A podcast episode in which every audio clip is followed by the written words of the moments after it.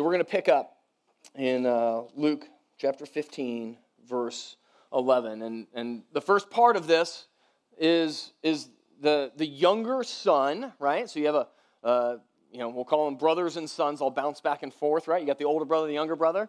I told Michael and Ben, this has nothing to do with them, right? It has nothing to do with me and my brother, right? Like this, it's right. These aren't stereotypes. This is just an abstract, right? Like here's the older brother and here's the younger brother, and here's how they react to different situations. Here's what happens to them in life. And the first part of this is we're going to see that the younger brother makes some decisions, and it's going to describe his destitution, his poverty.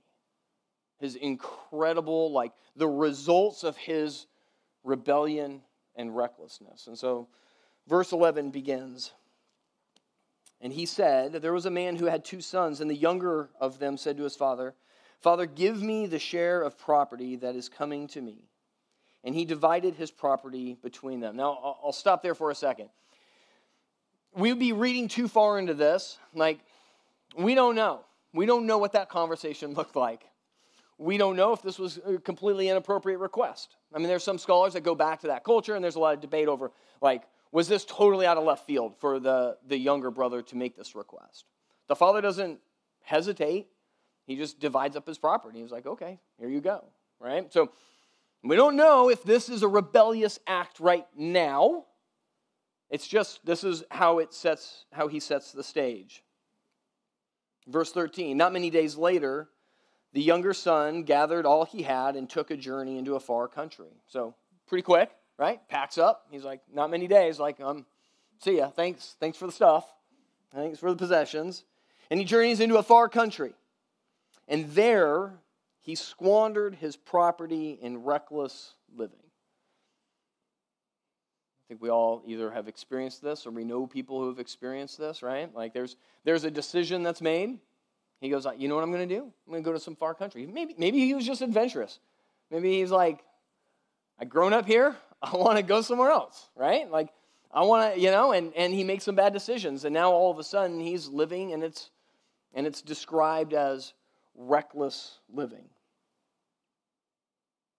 Later on, we'll get some more details that the older brother levies an accusation towards him. But verse 14 says, and when he had spent everything, a severe famine arose in that country, and he began to be in need. So he went and hired himself out to one of the citizens of that country, who sent him into his fields to feed pigs. And he was longing to be fed with the pods that the pigs ate, and no one gave him anything. So we see this spiral, don't we?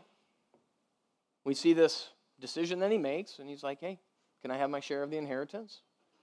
Maybe there's nothing wrong with that. Goes to a far country. Maybe he's just adventurous. Then he starts making some bad decisions. Lives recklessly, squanders all of his money. He's now poor. But notice that there's something more than that. It's more than just that he squandered his wealth. Look at what it says in verse 14. And when he had spent everything, a severe famine arose in that country. Isn't that interesting? Did the famine need to happen in this story? Like, just imagine that the famine wasn't there. He spent everything. You could tell this story without the famine entirely. He squandered all of his wealth. He lived in reckless living. He was longing to eat food from the pigs and hired himself out, right? Why the famine? I think this is really interesting, because I think what Jesus is doing here is he's going like, that was the tipping point, right? Like, it wasn't just enough that he had become impoverished. It wasn't enough that he was hungry and all these things. But then God allows a famine. Maybe that's a blessing. You see, it wasn't extraneous. I think it's Jesus revealing God's sovereign hand in the midst of this. He's making these decisions and these poor decisions, but God is in this. He's doing something. In verse 16, it says that he ends up feeding unclean pigs. Jewish people didn't eat pigs. Don't eat pigs. Don't touch pigs. For him to be feeding the pigs and caring for them and desiring the food that they're eating, that's about as low as you could get from a Jewish perspective, right? Like that's bad. That means his employment is forcing him to be unclean every single day. Do you guys remember when we talked about this when we went through the Torah? Right, this idea of clean and unclean, and you had to be clean in order to be able to like go into the temple and worship properly. It wasn't sinful that you were unclean. It just limited your ability to be in the presence of God. And so you wanted to be clean so you could be in the presence of God. Well, here he is, day in and day out. In order to eat, he had this paradoxical thing, right? Like, I need to eat, but I have to be unclean to eat, which means I can't be in the presence of God, which means, and he's just stuck. It's not hard. It's not hard to get stuck, right? Sometimes we forget and we start to think that we're above those things, right? That we've made good decisions and therefore good things happen. But man, we are all just one decision, one famine away from destitution, aren't we? And the question is where do we go then? We don't have to wait for that, right? The point of this right now is that he's going to reveal what the younger son does, how he responds to his destitution. And it's an incredibly beautiful thing because what he ends up doing is, as he's in this just horrible place, there's nowhere else for him to look. He's out of options. You see, we all have options. Most of us in here have options. We can work, we've got community, we've got family, we've got people, right? At a minimum, right? Like we're doing a whole benevolence thing. But by the way, today's the last day. So if you know somebody in this congregation, right, family, friends that you're connected to, we want to be able to help them out this Christmas. Honestly, I don't know that we've gotten a ton of responses, but if you know of somebody, let us know. Like this is what we're here to do, right? Is to bless people and to take care of people and each other, to show them the love of Christ. And so this is what God, where he puts us in these situations so that we will then trust in him. And so here's this younger brother. And he's in a bad spot.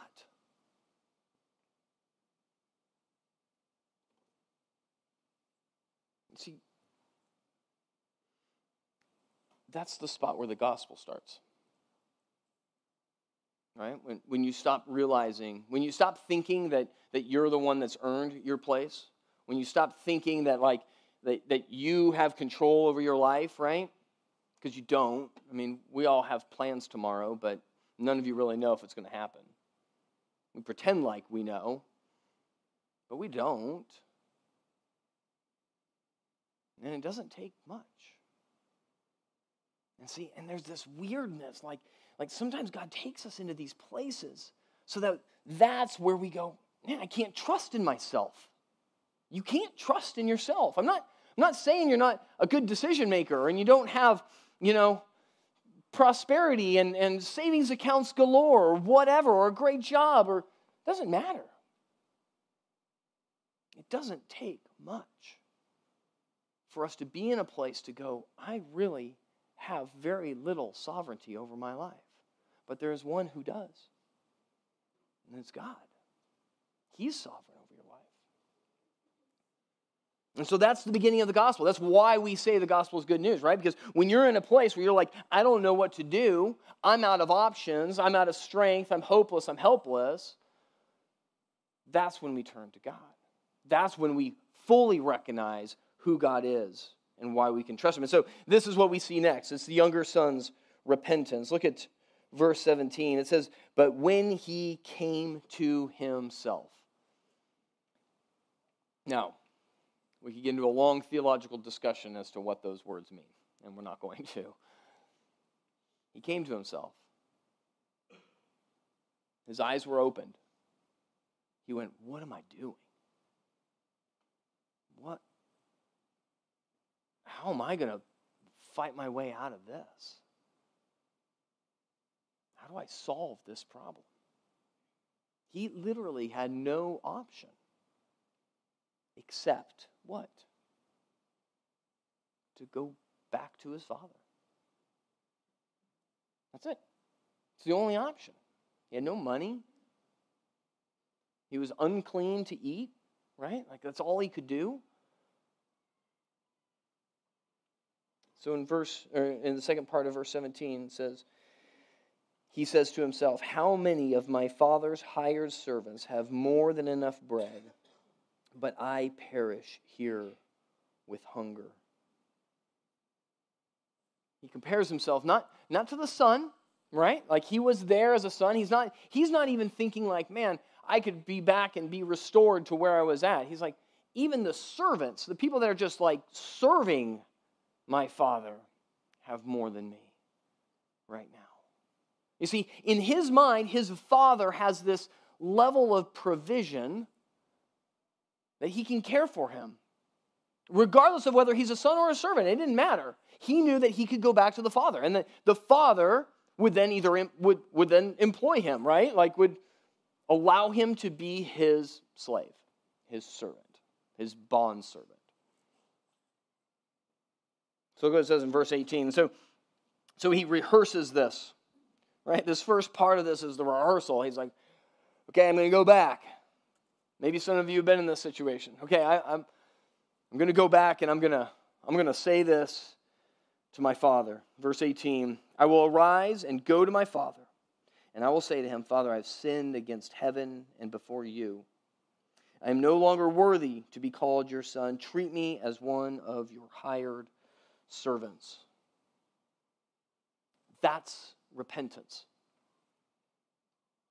He wasn't trying to fix his situation. I mean, he was, but like that wasn't, like his mind changed. His mind changed. He wasn't just like, let's see, I could keep muddling around doing this and maybe I can work my way, start a job, you know, whatever. He's not just trying to fix his predicament.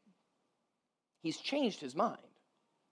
That's what the Greek word for repentance is to change your mind. He goes, I have sinned against heaven and against you. Like, I made a bad decision. I agree with you. I agree with God. That's what repentance is. And so when we individually repent, that's what we should be doing. We should be saying, I agree with you, God, that what I just said, what I did, how I acted, is a sin. It's rebellious to you and to the person I offended. You with me on this? David says this, right? He says to God in one of the Psalms, to you and you alone have I sinned.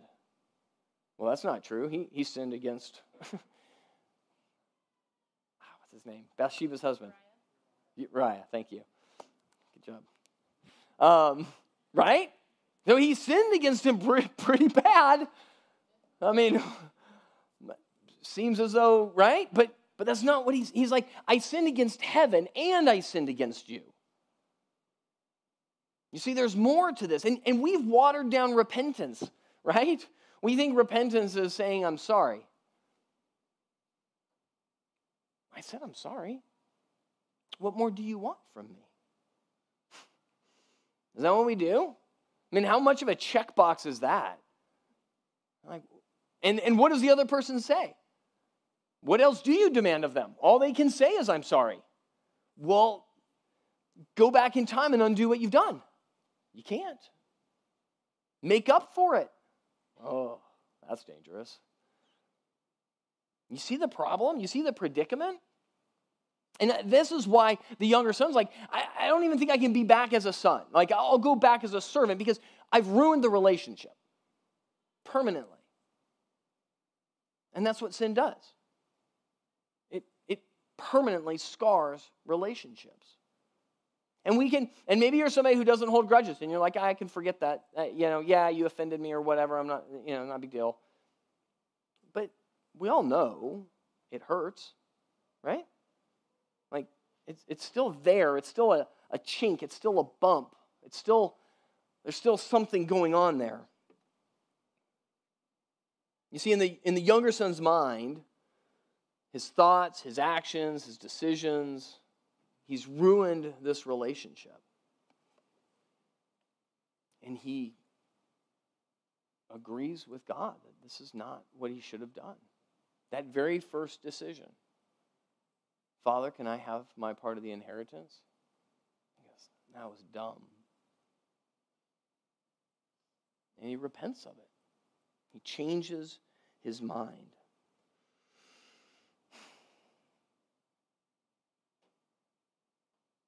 So let's look at the father's reaction. Because the father's reaction, right? So you may correlate, right? You may associate, if you will, with the younger brother, the younger son, where you're like, man, yeah, that's me. All of us at some level should be, right? All of us have walked in disobedience. All of us have rebelled. All of us have sinned. All of us still do. And our lives are marked by a gospel that says, just repent. Just agree with God, really. Right? And trust in him. But look at the father's response. Verse 20. And he arose and came to his father. But while he was still a long way off, his father saw him and felt compassion and ran and embraced him and kissed him. That word there, compassion, you guys remember from last week when I talked about that, like that where it said that the servant that couldn't pay back his debt, right? That the master showed pity towards him. Remember this? And I was like, that word pity is this like deep-seated, like deeply rooted, like compassion for him. It wasn't like I feel sorry for you. It was like this deep, this is the same word. And so the father has this deep compassion now as his son returns. So let me ask you a question. Did the father know what was happening?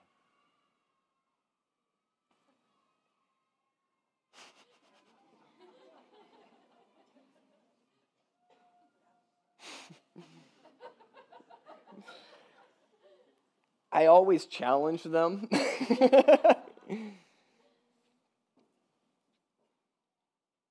Did the father know what the son had been going through? He must have. Otherwise, he would have just been like, hey, welcome home. How's it been? How'd it go? Right? You got a lot of land? Yeah, have you been successful? You know, give me the update. No, he runs to him, and he has this compassion towards him. The father knows what's going on, and same thing for us, right? And then this is the parallel in this parable. Like, God knows what's going on in your life. Even when you're rebellious and you're walking away from God, God knows. He's just waiting for you to repent and turn. He's just waiting. He waits for us. He's patient. What a beautiful picture, isn't it? Verse 21. And the son said to him, Father, I have sinned against heaven and before you. I am no longer worthy to be called your son. But the father said to his servants, bring quickly the best robe and put it on him, and put a ring on his hand and shoes on his feet. He cuts him off. The son starts coming back, and he's like, okay, here's. I wrote this down because I didn't think I was going to be able to get through it. And I'm sorry, or Father, I'm sorry. I've sinned against heaven and against you. And the father just goes, stop. Stop. Welcome home.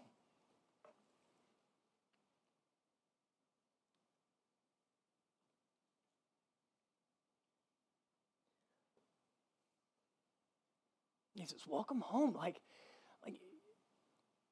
you're still a son. You were always a son to me, right? It's nothing you have to do. It was the turn. It was just you coming home. That's all God wants. It's just the repentance. It's just the turning. It's just the trust. It's just going, like, my Father's got provisions for me. My Father just wants me to be in His presence. That's all God wants. He wants us to understand that we don't have control over our lives and to put our trust in Him. That you can't work your way into His embrace.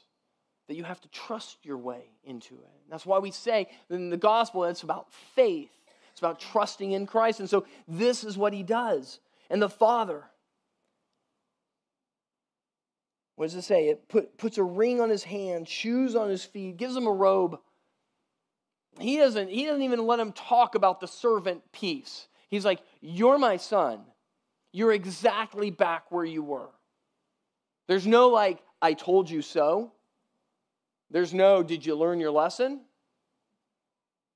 Well, maybe you can work here for a little bit and prove that your repentance is real. That's a tough one, isn't it? The Father goes, come on in. Come back. And look at what He does in verse 23. He says, and bring the fattened calf and kill it, and let us eat and celebrate. If you have your Bible open, underline that word celebrate. And he says in verse 24, for this my son was dead and is alive again. He was lost and is found, and they began to celebrate. He throws a party. He is celebrating. It doesn't matter the poor decision, the reckless life. That doesn't matter. And it doesn't matter for us.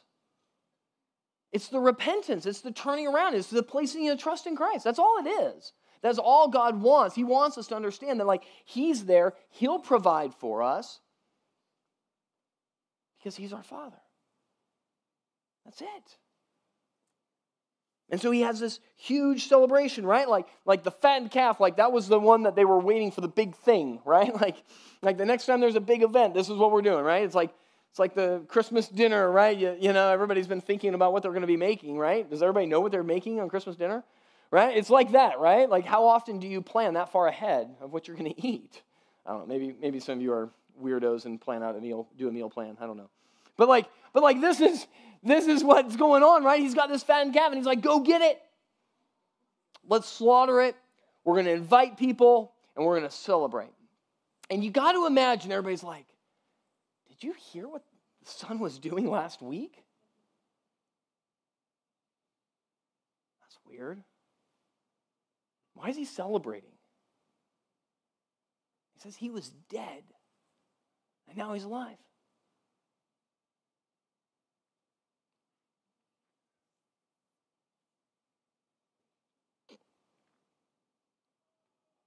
He doesn't dwell on the lost money, right? The father could have been like, man, you took half the inheritance with you. Now I'm out. He doesn't say like, well, for the last 2 years, you could have been working here on my farm, and we would have been twice as successful. He doesn't think about those things. It doesn't matter. It's water under the bridge. He was dead, and now he's alive. He was lost, and now he's found.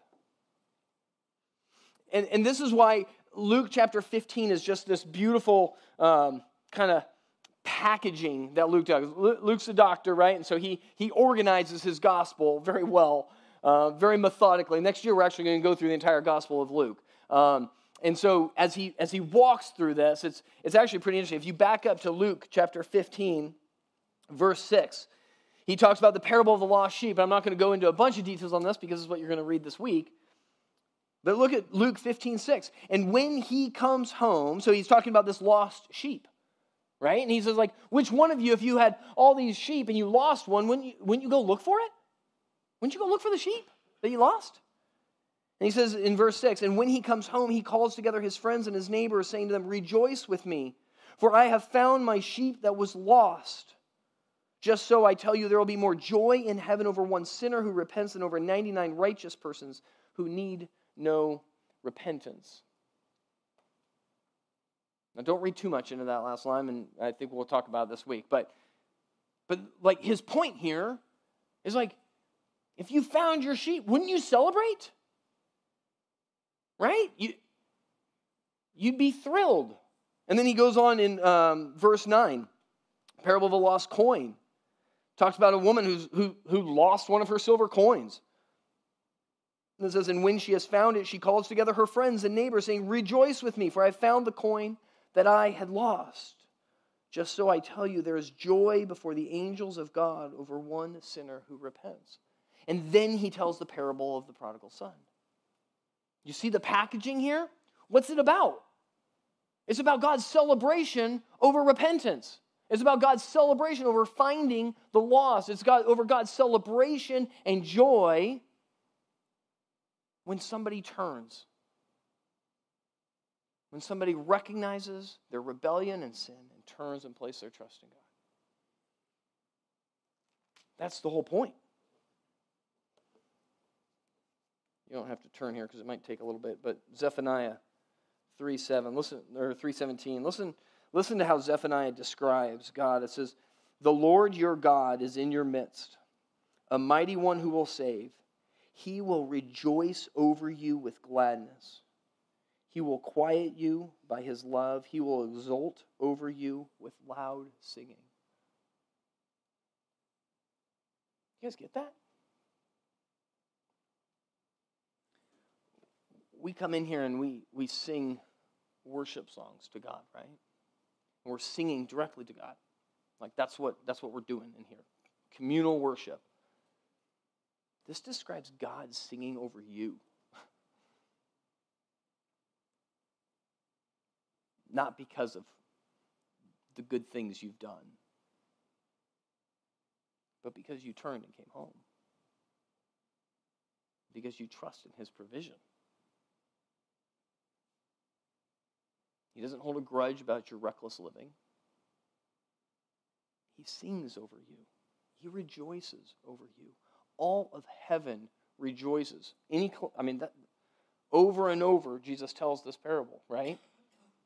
All of heaven rejoices when one sinner repents.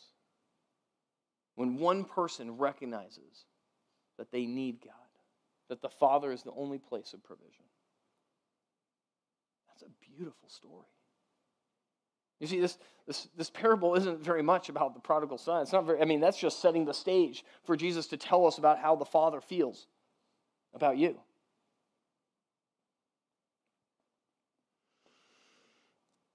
But there's the older brother. And unfortunately, his response, he's wrapped in self-righteousness. And this is a tough one.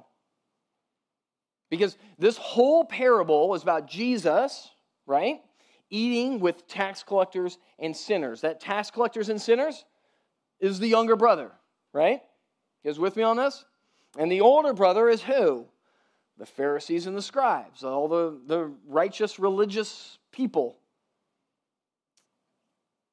And so he then digs in this parable to talk about the older brother's self-righteousness.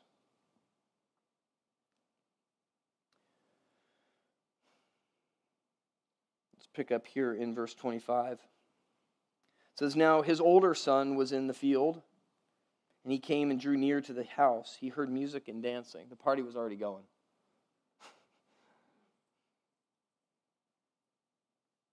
And he called one of the servants and asked what these things meant. And he said, your brother has come, and your father has killed the fattened calf because he has received him back safe and sound.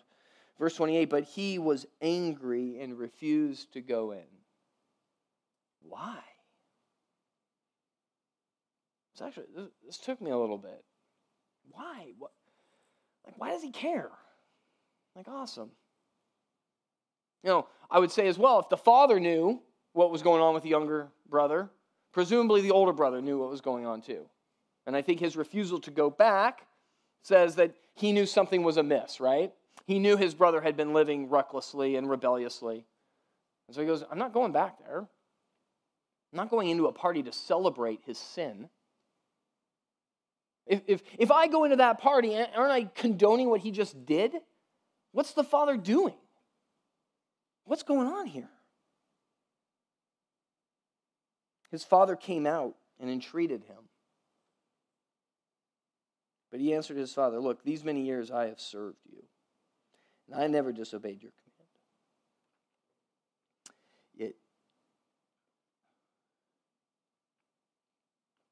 Yet you never gave me a young goat that I might celebrate with my friends. What's that celebration for? What would the older brother have been celebrating?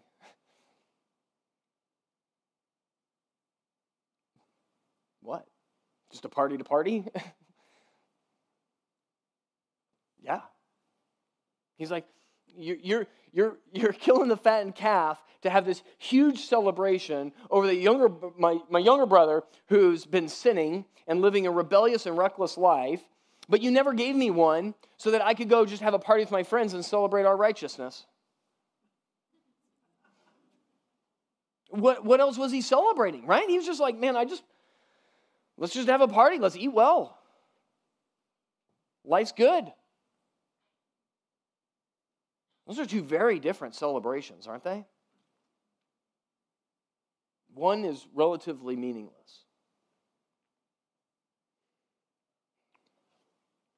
And frankly, maybe we have a lot of meaningless parties. Maybe we have a lot of meaningless celebrations. As we get ready for this time of year and Christmas, right? Like, this is a celebration. Should be a celebration. This should be the biggest party we throw. And so the older brother, he's having a hard time with this.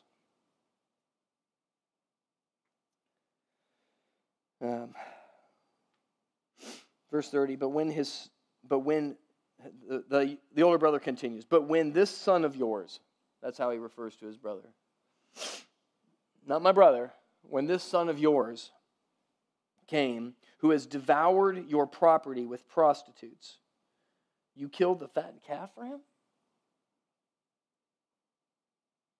And he said to him, son, you are always with me, and all that is mine is yours. It was fitting to celebrate and be glad, for this your brother was dead and is alive, he was lost and is found.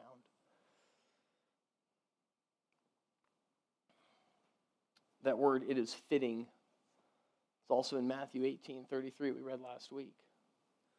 It's fitting for you to forgive others because God has forgiven you. He goes, it's fitting for you to celebrate.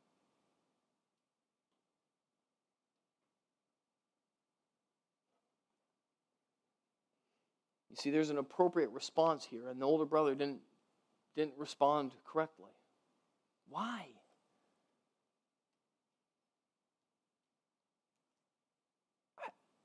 I think it's because the more contrast there is,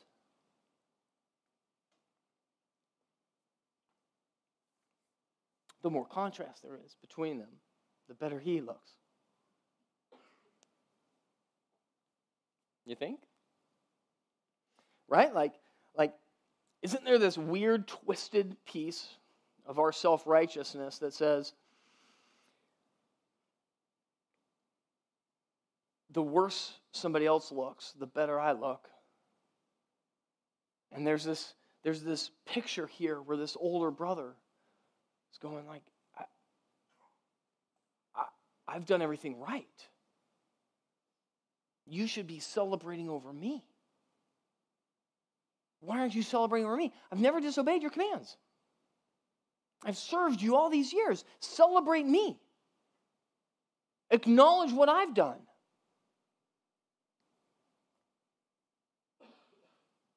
But what's the celebration for? Dead to alive, lost to found. The Father says, you're in my presence. What more do you want? You see, I think this is a very interesting picture because what more can we have than be in the presence of God? What more can God give you? There's nothing more. That is the defining characteristic of heaven, is being in the presence of God. And the defining characteristic of hell is what? not being in the presence of God. God can't offer you anything more. That's it. That's the culmination of existence, is being in a right relationship with God and dwelling in his presence for eternity. You want that in a house? Right? It's silly. You want that and a nice car? Right? Like you see how silly that is? And so God's going like, you're with me. You're in my presence. I'm giving you all the provision. Your brother left. He thought he could do it on his own, and he couldn't. And he realized that I was the place of provision. And so he's come back. Awesome. Great. You're with me. He's with me. This is how everything should be. And the older brother goes, then what was all my works for? And he goes, that's not the point.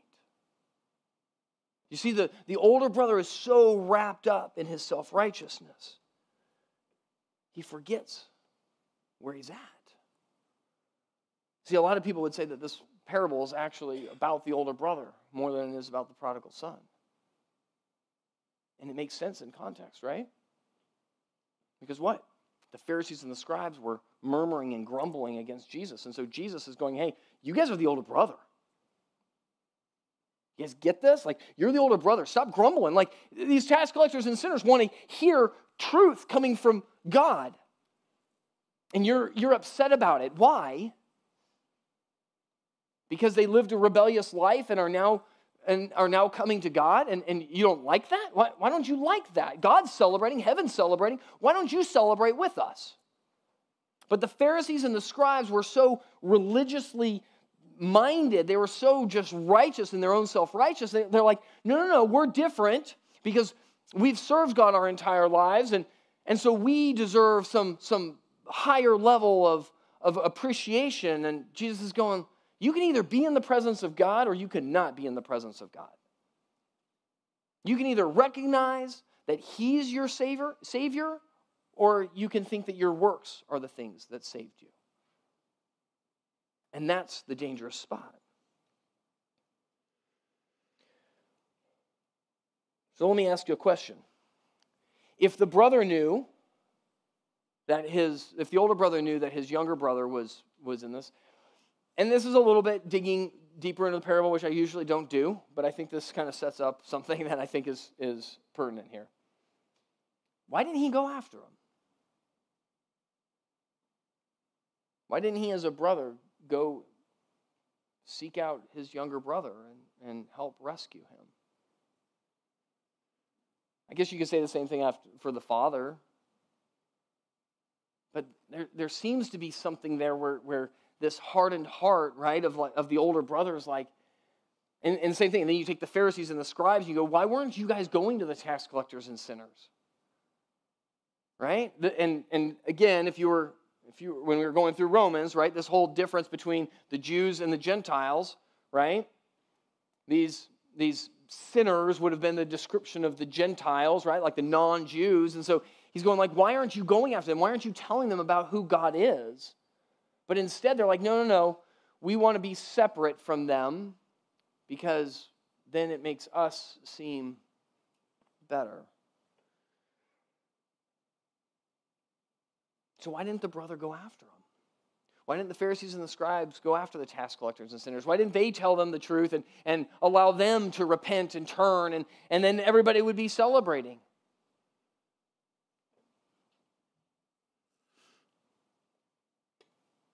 You see, ultimately, the Pharisees, the scribes, the older brother, they believed they were in the presence of God. They believed that they were provided for because of their works, because of their righteousness. That's what he says, right? I've served you. I've obeyed you. That's what kept me here. You love me as a son because I've served you and obeyed you. He goes, no, that's not it at all. See, your younger brother didn't serve me and obey me. He's still my son. Isn't that right? But there's some twisted logic that we get into where we start thinking that, like, we've earned our place in God's presence. It's like, that's not how it works at all. It's like, you're my son. If you turn, you trust in me. And go to Ephesians chapter 2, verse 8. Paul even describes this. He says, for by grace you have been saved through faith. This isn't your own doing. It is the gift of God, not a result of works, so that no one may boast. You see, that's the problem. The older brother was boasting, wasn't he? He's like, just give me a young goat to go celebrate with my friends, to celebrate our righteousness, because we're here, we're good, everything's great. He goes, no, don't boast in your own work, because it's the provision of the Father, it's the grace of the Father, it's trusting in his provision why you're a son. And the younger son displays this for the older brother very clearly, because the younger brother did not deserve it, right? He deserved punishment. He deserved to become a servant. He definitely didn't deserve to come right back to the same status he was. And that's why it's called grace. It's undeserved merit. Doesn't matter where you've been. It's the starting point of the gospel is when we recognize that it's the Father's provision that we need. You can't generate righteousness. You can be a nice person. You can do good things. But you can't make yourself righteous. That's why it's called the gospel. It's good news, because Christ's righteousness is given to us on the cross. This is the exchange, right? We talk about this all the time, this great exchange where Christ gives us his righteousness. Paul goes through over and over in Romans, right? And then he takes our sin and the punishment our sin deserves. And that's how we get reconciled with God. It's in faith. It's trusting in that. That's it. It's not based on your works. It's not based on how often you come to church. Now, you'll want to come to church. You'll want to worship him, because that's the right relationship. You'll want to read his word, because you know this is a love letter from your creator, right? Where he's explaining who he is, and you want to know more about who he is because you're in a right relationship with him. Not out of obedience. Not to say, God, I read through the Bible every year for 10 years straight. I don't understand why these things are happening to me. No.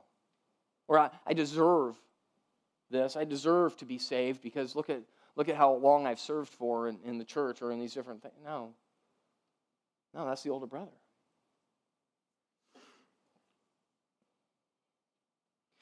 But I think there's an aspect to this that maybe, I think celebration is the point of this parable. But I think there's a third piece to this. And I might be stepping too far, and so, what I'm going to say is true, but I think there's a third son, the one telling the story. Because think about this, right? Like the younger brother is rebellious and reckless, okay? That's one of the sons of the father. The other son of the father is self-righteous and obstinate and doesn't go after his younger brother. And then you have Jesus, the Son of God, who does what? He leaves the father to go rescue his brothers. That's exactly what he does, right? Like, Jesus is the good older brother. He's the older brother that does what he's supposed to do, right? He's the older brother that's faithful and obedient and goes and rescues his younger brother out of what? Out of compassion, out of sympathy, out of empathy. And so I think as Jesus is sitting here doing exactly that, eating with tax collectors and sinners, going, I'm rescuing my brothers here, right? And he's like, you're the older brother. You didn't go get him. I had to come down and go get him. Isn't that incredible? You see, at the end of the day, this parable has so many facets of it. And I think what's beautiful is that Jesus isn't just rescuing the tax collectors and sinners. He's rescuing the Pharisees and the scribes as well. He's revealing to them the compassion that they ought to have. He's revealing to them, like, what? Open your eyes. Look at this field is full of harvest and ready. Like these people need to hear the truth of the gospel, and you're sitting here standing on your own self-righteousness, just waiting to what? For some reward. And so Jesus does the modeling for us as the appropriate son of the Father and lives out the life that we couldn't live. And he rescues every single one of us. Pharisees, scribes, tax collectors, sinners. He rescues them from their self-righteousness and the others from their rebellion. That's our Savior. Let me pray.